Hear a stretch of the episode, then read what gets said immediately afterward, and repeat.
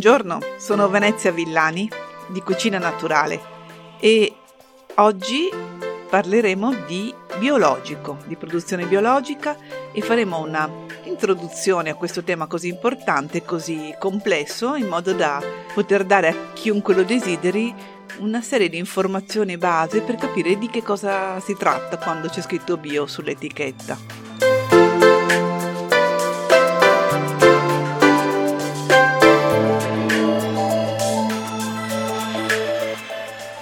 Una possibile definizione può essere alimenti il più possibile naturali, ottenuti con il minimo impatto ambientale. Diciamo che questo è il principio che ha seguito l'Unione Europea nelle ultime svariate decine di anni, in cui ha messo a punto una serie veramente poderosa di regolamenti in cui ha definito ogni settore della produzione biologica perché il principio possiamo anche riassumerlo in questo modo. Usare in modo responsabile le risorse naturali e le fonti energetiche, quindi una grande attenzione all'ambiente. Mantenere quindi il più possibile gli equilibri ecologici dei territori, quindi concepire le produzioni non come un qualcosa di a sé stante ma di inserito in un ambiente, non erodere ma piuttosto cercare di migliorare la fertilità del suolo che è un elemento fondamentale per garantire il cibo alle generazioni future, e conservare la biodiversità vegetale e animale. L'Italia, forse lo saprete, è uno dei paesi europei dove il biologico si è sviluppato prima e più diffusamente, a partire dagli anni 70. Oggi i prodotti bio sono presenti in tutti i supermercati e buona parte dei carrelli della spesa. Dicevo che appunto l'Unione Europea ha emanato numerosi regolamenti, ha definito tutte le regole in maniera estremamente dettagliata relative a ogni tipo di produzione, cioè l'agricoltura, l'allevamento, compresa l'apicoltura, compresa la itticoltura, cioè l'allevamento dei pesci, poi la produzione del vino e per dire anche la raccolta dei prodotti spontanei. In parallelo ha eh, istituito anche qui un complesso sistema di controllo perché evidentemente nel momento in cui si promette molto al consumatore bisogna anche eh, farlo sentire sicuro che questo avvenga, quindi un sistema di controllo per la produzione e anche la vendita dei prodotti biologici. È organizzato in questo modo. Ogni paese europeo, ogni governo designa degli organismi autorizzati a certificare le produzioni biologiche nazionali in Italia ce ne sono 20 che hanno sedi diffuse lungo tutto lo stivale. Quindi i produttori, ma anche i trasformatori, cioè per dire un'industria conserviera o i distributori come una catena di supermercati o anche un semplice negozio, quando decidono di entrare nel sistema del biologico devono sottoporsi a un controllo di uno di questi organismi autorizzati. Quindi faranno una richiesta, ci sarà un'ispezione di controllo che eh, permetterà anche di verificare se questo, la produzione biologica è possibile. Dopodiché i diversi operatori potranno ricevere un certificato che conferma che le loro produzioni o la loro vendita rispettano le norme europee e quindi saranno autorizzati ad operare nel settore del bio e da questo momento in poi potranno etichettare i propri prodotti come biologici. Tutti gli operatori però eh, a questo punto, essendosi sottoposti al controllo, questo controllo lo subiranno almeno una volta all'anno per garantire che si continuino a seguire le norme. Poi ogni certificatore avrà i suoi criteri per valutare l'affidabilità dei controllati e chiaramente in funzione di questo potrà decidere di aumentare la frequenza dei controlli. Anche gli alimenti che vengono importati da paesi fuori Unione Europea sono soggetti, anzi in genere subiscono più controlli, proprio per garantire che nella loro produzione siano state seguite le norme definite dall'Unione Europea.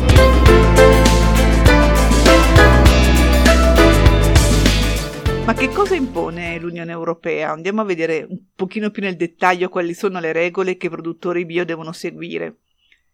Allora, innanzitutto non è che divento biologico da un giorno all'altro. C'è un periodo di conversione che può durare anche anni, che è un periodo dato dalla necessità di depurare il terreno dalla presenza di sostanze chimiche aggiunte in precedenza, oppure da far rendere gli animali o le produzioni animali appunto biologiche. Nella produzione poi per quanto riguarda l'agricoltura ci sono una serie di limiti, generalizzando non si possono usare fertilizzanti artificiali, non si possono usare pesticidi di sintesi, negli allevamenti gli animali devono essere nutriti con mangimi biologici, preferibilmente prodotti dall'azienda stessa, mai con, eh, con OGM, non possono essere OGM né le piante né i mangimi. È vietato ogni tipo di, di, farmaco, a parte chiaramente le vaccinazioni obbligatorie, negli allevamenti, quindi non si possono usare ormoni, non si possono usare antibiotici in funzione oxinica, cioè per far crescere più velocemente gli animali, e quando è necessario usare dei farmaci, in genere raddoppiano i tempi di sospensione. I tempi di sospensione sono il periodo in cui, per dire, la vacca da latte produrrà del latte che non sarà utilizzato per l'alimentazione umana, perché appunto potrebbe ancora contenere tracce di farmaci. Altra regola, ne sto dicendo un po' qui un po' là, però insomma per dare un'idea, per la conservazione degli alimenti non si possono usare le radiazioni ionizzanti. Insomma, con tutti questi divieti bisogna che poi i produttori si organizzino per evitare i problemi che appunto non potrebbero risolvere con i pesticidi o gli antibiotici. Quindi eh, bisogna lavorare molto di prevenzione. Per quanto riguarda per esempio l'agricoltura, è obbligatoria la rotazione delle colture, cioè l'avvicendarsi di coltivazioni diverse sullo stesso terreno. La rotazione è fondamentale sia per prevenire lo sviluppo di specie infestanti che possono essere erbacce, insetti o altri parassiti, perché non coltivando sempre lo stesso vegetale in un campo è chiaro che si riduce poi la probabilità che si sviluppino sempre gli stessi parassiti. E allo stesso modo alternando per esempio cereali e leguminose, le leguminose, abbiamo spiato alle medie, sono piante fissatrici di azoto e in questo modo si aumenta anche la fertilità del suolo. Per garantire anche che le piante siano più resistenti, l'agricoltore sceglierà piante rustiche che lo siano eh, resistenti di natura, come anche nell'allevamento si preferiranno delle razze tradizionali, magari meno produttive ma più resistenti alle malattie. Ci sono delle norme protettive in un certo senso per il consumatore post raccolta, per esempio non si possono effettuare trattamenti dopo la raccolta. Eh, mm, normalmente nelle produzioni convenzionali il grano nei sili è conservato con la fosfina, mentre invece nelle produzioni biologiche questo non si può fare, quindi si devono utilizzare dei sili refrigerati o comunque dei sistemi per evitare che si sviluppino muffe e a proposito di muffe, non si possono mettere le sostanze antimuffa sulla frutta, sulle arance, a volte vediamo delle arance molto lucide, è perché se leggendo l'etichetta potremmo trovare che sono state trattate con antimuffa. Ecco, diciamo nella produzione biologica non è autorizzato nessun tipo di trattamento post raccolta che favorisca la conservazione.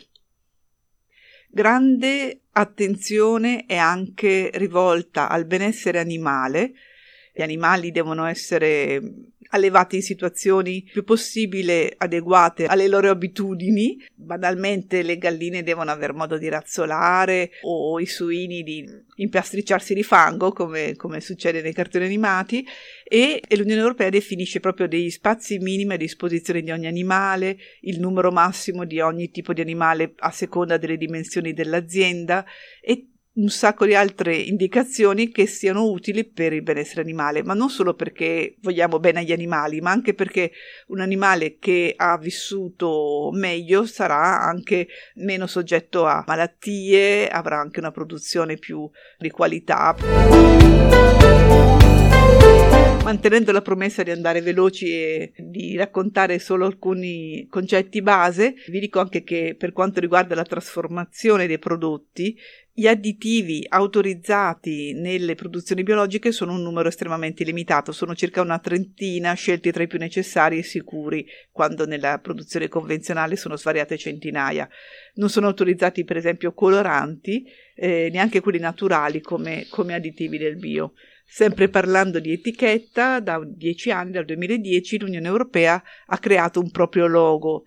Questo logo è obbligatorio per tutti i prodotti alimentari preconfezionati, cioè già confezionati, prodotti nell'Unione Europea, prodotti e venduti come biologici all'interno dell'UE, mentre è facoltativo per i prodotti importati. Chiaramente devono essere prodotti che seguono tutte le nostre norme. Invece non può essere usato se i prodotti sono ancora in conversione, come dicevo all'inizio, cioè stanno passando al biologico, ma nel periodo di conversione ancora l'etichetta bio non può essere usata. Ecco, per il momento mi fermo qui. In futuro spero che avremo occasione di approfondire perché è un, è un argomento che mi sta particolarmente a cuore e quindi vi saluto e vi do appuntamento al prossimo podcast di Cucina Naturale.